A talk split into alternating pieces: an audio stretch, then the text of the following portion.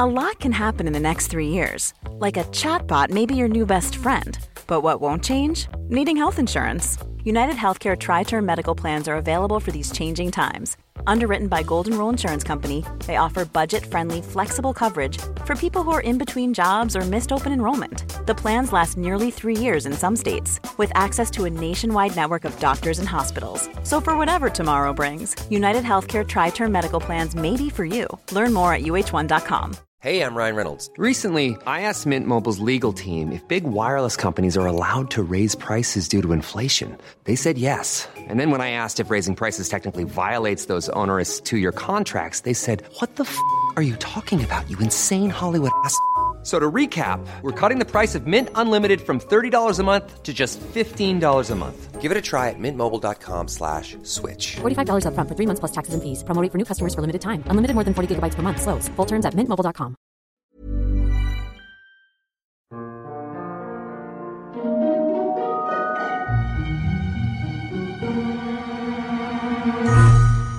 Hello, everyone, and welcome to the History of Byzantium, episode 124 A Roman Story. Alexander, brother of Leo VI, became senior Roman emperor on the 11th of May, 912 AD. He was 41 years old and had waited all his life in the shadows of the palace. Now, it was his time. Thirteen months later, he was dead. What followed was a six year game of musical chairs to establish who the new Vasilevs would be. The shifts in alliance and backroom deals which follow are Byzantine in their detail.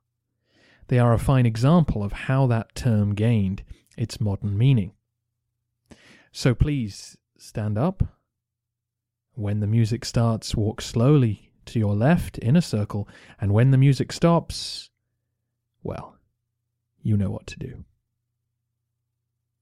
Alexander was the youngest son of Basil the Macedonian.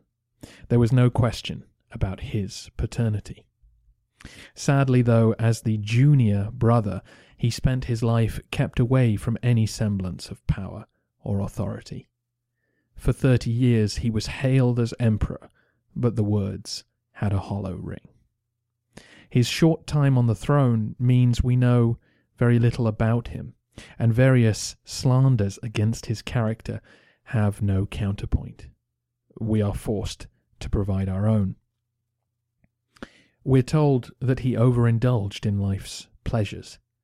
But for a man forced to live in luxury with no formal political role, this isn't a huge surprise.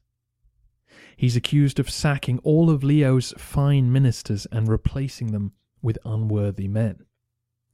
Again, it's entirely understandable that Alexander would want to surround himself with those loyal to him, and their worthiness is hard to judge given the brevity of their time in office. We're also told that he dabbled in magic or pagan activities. This could be a simple slur, or it could be that the emperor was seeking a cure for the illness which a few months later would finally kill him. Based on the wording of the chronicles, we suspect it may have been cancer. Historians have speculated on why Leo allowed his brother to take over particularly when he was leaving in Alexander's care his vulnerable young son, Constantine VII. We can only guess, but Leo did put his faith in his sibling, and in turn, Alexander did no harm to young Constantine. Whether through genuine affection or the needs of politics, good on both of them rather undermining the familial warmth we were just basking in, Alexander's first act was to recall the former patriarch Nicholas Mysticus. Nicholas was the man who had refused to accept Leo's fourth marriage, and therefore, by extension, called young Constantine's legitimacy into question. There were many within the church who supported Nicholas, but this was interpreted as a move against those who were too close to Leo's regime. For example, Nicholas's return meant that the sitting patriarch had to be removed, and the decisions he'd made on that seat were void, up to and including the concessions granted to the Empress Zoe. She, in turn, was removed from the palace. The elderly patriarch, Euthymius, had been very close to the imperial couple, and there was much bitterness amongst his clergy about this shabby treatment, while Zoe left behind many who would feel her loss, especially poor six year old Constantine, who went from room to room crying out for his mother.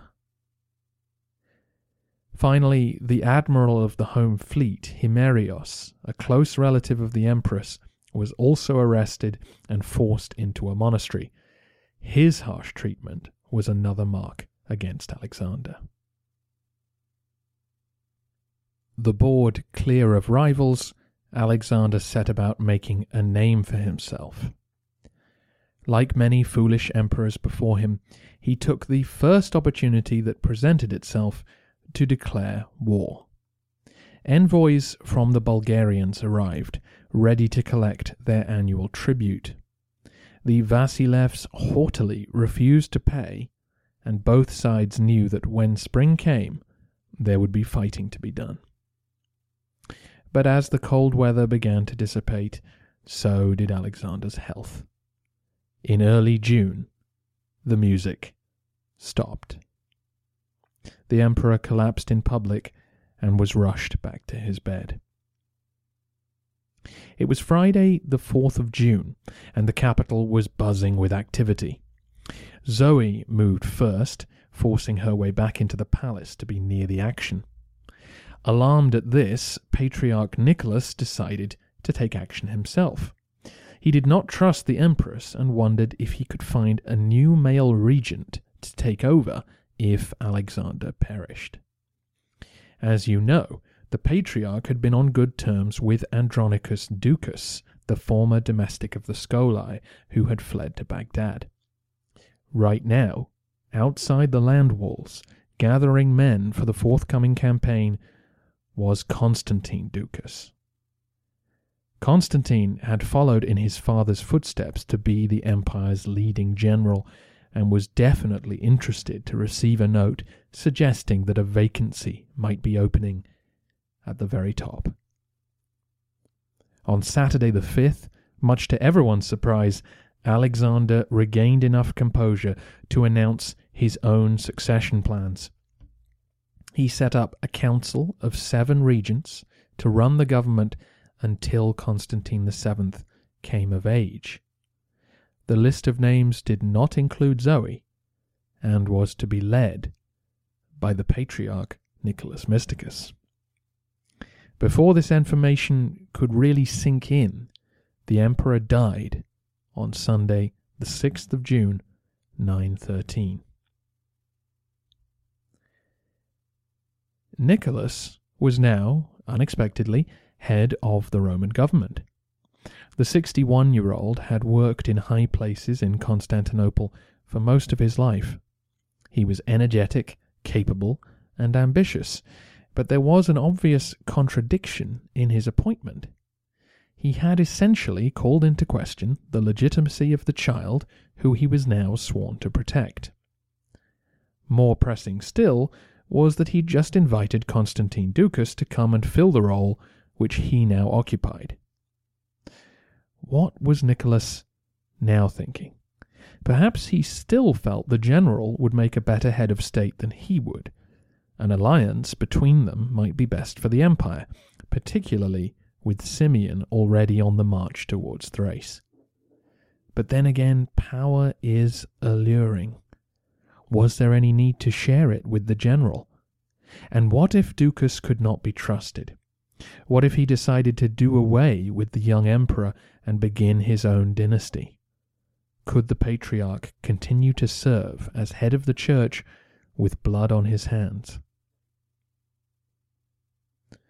A week later, that question was answered. Constantine Ducas entered the city with his retainers, and at night they moved on the palace. As they forced their way through the Chalk Gate, though, they were met by the imperial bodyguard. The palace regiments were still made up of men appointed by Leo. They were loyal to his son and would not throw in their lot with the general. They knew that Ducas was coming and fell on him and his men. Constantine and his son were killed and the rest driven off. We have no idea if the patriarch tipped off the guard. It's entirely possible that the mere sight of Ducas's men in the city prompted a tightening of security. And certainly many suspected the opposite, that Nicholas had wanted the general to succeed. To distance himself from that suspicion, Mysticus ordered the Ducai supporters rounded up and publicly punished. Some were executed, others tonsured or exiled. The sight of His All Holiness overseeing executions did not sit well with the public. Nicholas could ill afford another hostile constituency, given he'd already alienated groups in the palace, the church, and the army.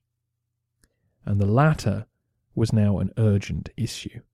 When they learnt of the fate of their commander, several units packed up their gear and crossed back to Anatolia. The trickle soon became a stream. The army melted away just as news hit the city that Simeon's full Bulgarian force was marching on the capital. The patriarch's time in the game was running out. We'll have a lot more to say about Simeon of Bulgaria next week. For now, though, all you need to know is that he was in a very strong negotiating position. He'd faced no opposition on his way to the capital and could now camp unmolested outside the land walls. Despite the threatening posture of this standoff, the tone of negotiations had changed from a century ago. Simeon was a Christian monarch who spoke Greek. He and Nicholas had exchanged letters before, and the Bulgarians had a perfectly legitimate reason for being there. They were owed money under a lawful treaty whose terms they had not broken. The discussions which followed were somewhat friendly. Simeon's sons actually entered the city to attend banquets, and Nicholas came out to talk face to face. When he entered Simeon's tent, the Bulgarian got down on his knees to greet his spiritual father. What else happened in that tent is a matter of some controversy.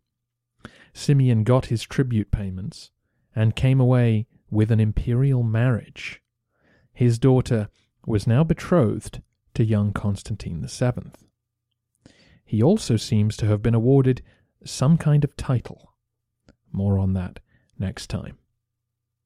Simeon marched home satisfied. Nicholas returned to the capital wary, and was soon hit with the full backlash of public disgust. Their young prince to marry a nasty barbarian without even a fight? The title, too, was a problem. Discontent rumbled on until the new year. With rumours that Zoe's allies were going to restore her, the patriarch forced her into a convent, but he'd overreached himself. Several members of the council acted with the conspirators, restored Zoe to the palace, backed by the guards, and the patriarch was escorted out of the building. Zoe with the coal black eyes was, in theory, the ideal choice for the role. Not only did she have experience in government, but she was from a wealthy Constantinopolitan family. She had connections across the city, and of course, she was the mother of the nearly nine year old emperor. And uh, naturally, she wanted the patriarch removed from office. But when she offered the aged Euthymius the chance to return, he declined. Not wanting to further divide the church, Zoe left the patriarch in place, but given his efforts to disinherit her, she needed to demonstrate who was now boss. Soon after taking over the Regency Council, she sent armed men into the patriarchal palace to threaten him. Nicholas remained under house arrest for three weeks while she laid out the terms under which he might retain his position. This amounted to only entering the palace when invited and recognizing the Empress as such in church. He agreed to both and was probably grateful to have suffered no further indignities. Up in Preslav, Simeon was not happy to hear of the regime change, and angry when he learnt that Zoe would not honour the marriage arrangements. He began to make raids along the border to register his displeasure. The Empress managed to ignore him that summer, and the following year even authorized a large campaign in the east. The king of Armenia, Sumbat, had been imprisoned by the Arab governor of neighboring Azerbaijan. Imperial policy for the last few decades had been to woo the Armenian nobility to the Roman side. So Zoe agreed to allow the army to march into the mountains. This was an impressive trek and involved several battles with local Arab forces, but the Byzantines succeeded in restoring Sumbat's son Ashot II to the throne. It was a rugged display of power, but it would be well over a decade before it could be followed up. The next year, there were raids in east and west. The Arabs of Melitene and Tarsus sought revenge. Simeon wanted to restart the peace process. To raise the pressure on Zoe, he raided south to the walls of Thessalonica and then west to Dyrrhachium. The Empress was not going to negotiate, though. She sent word to Baghdad asking for a truce with its satellites, and once that was secured, she could transfer the army west for an attack on Bulgaria. 917 dawns with a very familiar feeling for listeners of the history of Byzantium. 106 years earlier, Nicephorus rode north, hoping to crush the Bulgars for good, only to suffer a calamitous defeat. Now, Zoe's new domestic, Leo Phocas, was given similar orders. He was to lead a very large Roman force to the border to confront Simeon. Meanwhile, the new admiral of the fleet, Romanus Lekapinos, was to sail north and pick up the Pechenegs. Yes, throughout the spring, the Strategos of Cherson, John, had negotiated with the steppe nomads, handing over piles of gifts to convince them to raid Bulgaria. They'd agreed, but would need to be ferried across the Danube. Once again, though, the best laid plans failed, and Simeon would emerge victorious. We don't know what really went wrong along the Danube. The official reports tell us that John and Romanus quarreled over who would command the fleet, which sounds extremely petty. One wonders if Simeon had managed to pay off the nomads. But whether they got tired of waiting or received a better offer, the Pechenegs abandoned their camp and went raiding elsewhere. The Byzantine army camped at Anchialus was now on its own. In itself, that shouldn't have been a crisis. They were numerically strong, and Leo Phocas, son of Nicephorus and uncle to the future emperor, was an experienced commander. But again, for reasons we aren't sure of, Simeon utterly trounced them. We are given an explanation, but it sounds flimsy. The story goes that the two sides began a battle near the river Achelous, and that things were going the Roman way until Leo decided to dismount and get some water from the river. When he did, his horse bolted, and the sight of the commander's riderless steed sprinting away caused a panic. Simeon, seeing the Roman line wavering, ordered a counterattack and as so often happens when the steppe riders charge at a line of infantry, the soldiers lost their nerve and broke. Though not quite a replay of Pliska, the ensuing rout did see heavy Roman casualties. As men fled south, the Bulgarians rode in pursuit, cutting them down as they went. Sixty years later, another of our chroniclers says that bones still littered the river valley. Historian John Haldon speculates that the story about Leo is probably a later fiction, but there may be truth in the moral of the story. Ever since the Battle of Yarmouk, Roman armies have had fragile self confidence. Victories have relied on favorable conditions and excellent leadership. Defeats have often come from a loss of nerve and needless flight. Though the Battle of Achelous joins an ignominious collection from the past three centuries, this was to be the last defeat of its kind for a long while. Not that that was any consolation to Leo Phocas, who just managed to escape with his life. He gathered what men he could and made another stand a few miles from the Theodosian land walls, but Simeon crushed him again.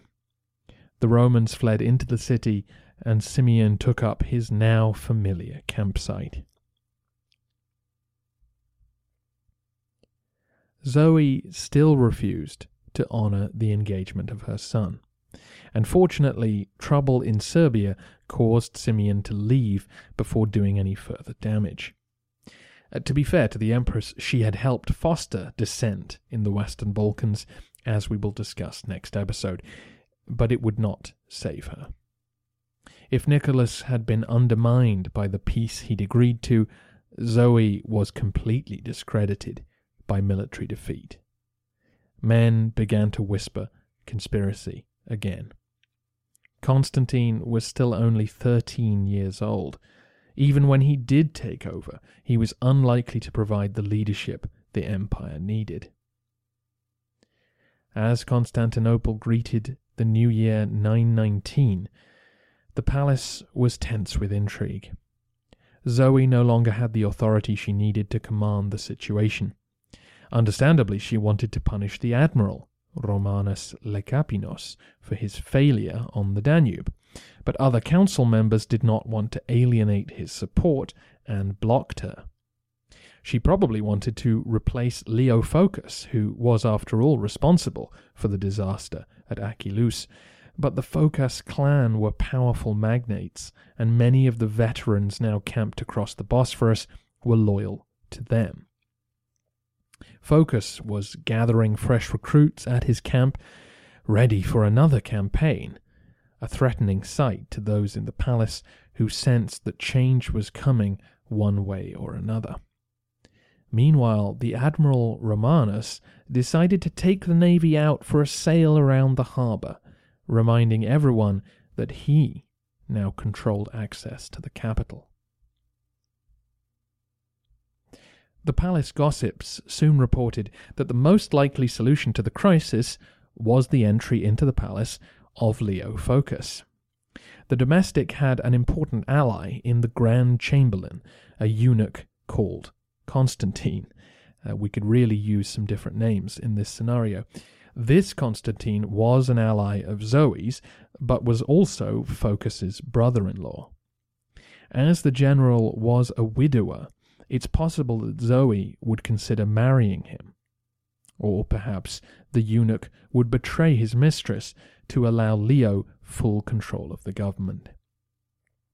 If this came true, the question repeated itself how would the Phocas clan view the almost of age Constantine VII? Would they be tempted to kill him and start a new dynasty? Already, the urban aristocracy were wary of the landed magnates. Their control of the field armies made them very powerful, and many in Constantinople were keen to bolster the existing dynasty if possible. The man who acted first was Theodore, the tutor to young Constantine. Fearing that Phocas was days away from being elevated, he wrote to the Admiral Romanus asking for his protection. Romanus Lekapinos was himself an Easterner, an Armenian of humble origins. His obscurity was an asset in this situation. He clearly wasn't a wealthy magnate, and his men, the sailors of the fleet, mostly lived at the capital, sharing the sentiments of their fellow city dwellers. When the Chamberlain Constantine discovered the correspondence, he was quick to put a stop to it. He gave orders that Lekapinos should take the navy away from the metropolis on some spurious mission. The admiral played the situation well. He gave no hint of dissension and got his men packing up their gear, loading the boats with supplies, and then he invited the eunuch to come and inspect the preparations. As soon as the chamberlain appeared on the docks, he was seized and imprisoned on the admiral's ship. Zoe and the rest of the council were deeply alarmed. But when they sent officials to demand his return, people on the streets threw stones at them. The public had no faith in the Empress any more, and Romanus made no other move. He announced that he saw himself simply as arbitrator in this dispute. Leo Phocas was suspicious, but began to correspond with the admiral. Zoe had clearly lost control of the situation, and Theodore convinced his pupil to remove his mother from the council. And now it was she who cried out not to be taken away. Young Constantine kept her with him in the palace, but she had no part in government any more. The council needed a new leader, and so back came the patriarch Nicholas Mysticus. He was still unpopular, but to satisfy part of the public mood, he relieved Leo Phocas of his command. However, the general negotiated to have his subordinates maintain control of the army, and he physically remained in Chrysopolis just across the waters. Still afraid that somehow Phocas would reach the palace, Theodore, the tutor, wrote again to the Admiral Romanus and invited him to take charge. In late March, Lekapinos sailed to the palace harbour and was appointed commander of the imperial bodyguard. With the navy at his back, Romanus was now effectively in control of the Regency Council. Several palace officials fled at the news, though not the patriarch. Romanus assured Nicholas that he bore him no ill will and would appreciate his support. It was the first of many smooth manoeuvres which saw the admiral extend his control over the whole government. He released the eunuch Constantine from his ship and sent him off into comfortable exile. A month later, the outside world finally realized what was happening up in the palace, because in April it was announced that young Emperor Constantine was again engaged to be married, this time to the Admiral's daughter, Helena. Upon hearing this, Leo Phocas went into revolt. But he could no longer command the same loyalty from his men. Defeat had tarnished him, and everyone knew that future pay would come from the palace. Romanus played on this and on the popularity of young Constantine. He had letters written in the emperor's name, making it clear that Leo was acting illegally and with selfish motives. This message was copied and given to various agents, including priests and prostitutes, to spread around the army camp. Slowly, men began to desert. Phocas watched with alarm as his camp thinned out each morning. Eventually, realizing what would come next, he bolted and rode east. But he hadn't made it far when he was captured and brought to the capital in chains. Along the way, his captors put his eyes out.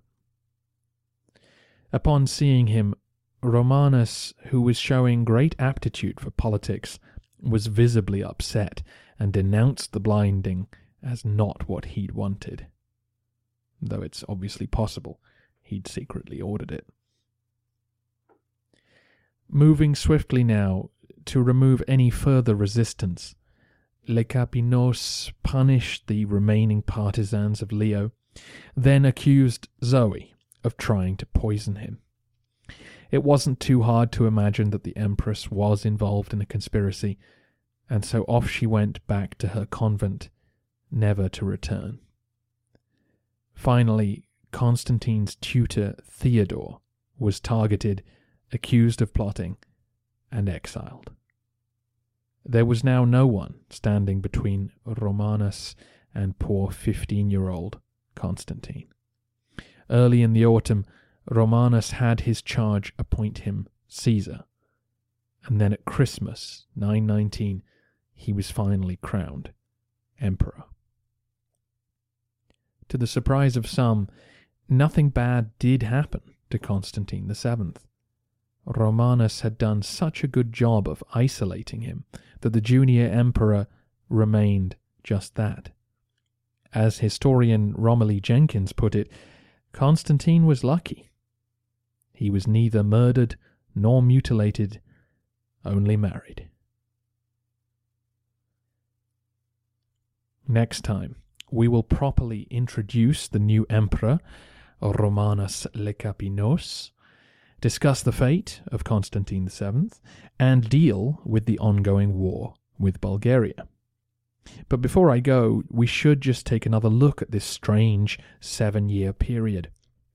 As I mentioned at the start, this sort of interregnum is what leads to the modern impression of Byzantium.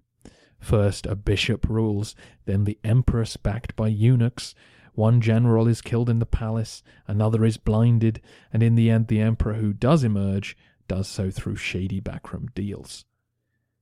But we should remember that this situation is not a Byzantine contrivance. The absence of a smooth institutional method of succession was a hangover from Rome's republican past.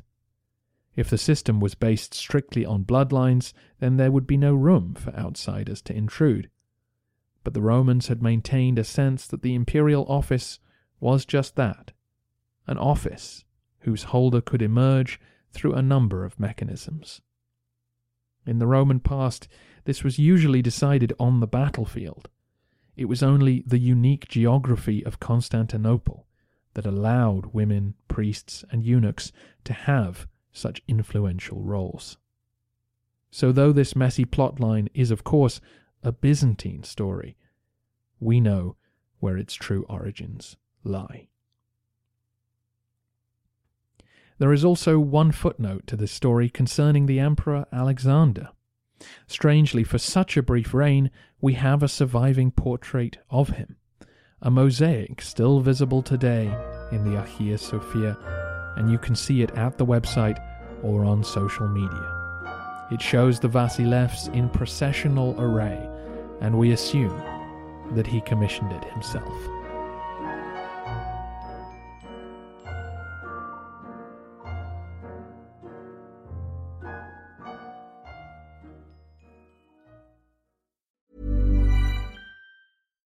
Deserves the best, and there's no better place to shop for Mother's Day than Whole Foods Market. They're your destination for unbeatable savings, from premium gifts to show-stopping flowers and irresistible desserts. Start by saving 33% with Prime on all body care and candles. Then get a 15-stem bunch of tulips for just $9.99 each with Prime. Round out Mom's menu with festive rosé, irresistible berry chantilly cake, and more special treats. Come celebrate Mother's Day at Whole Foods Market.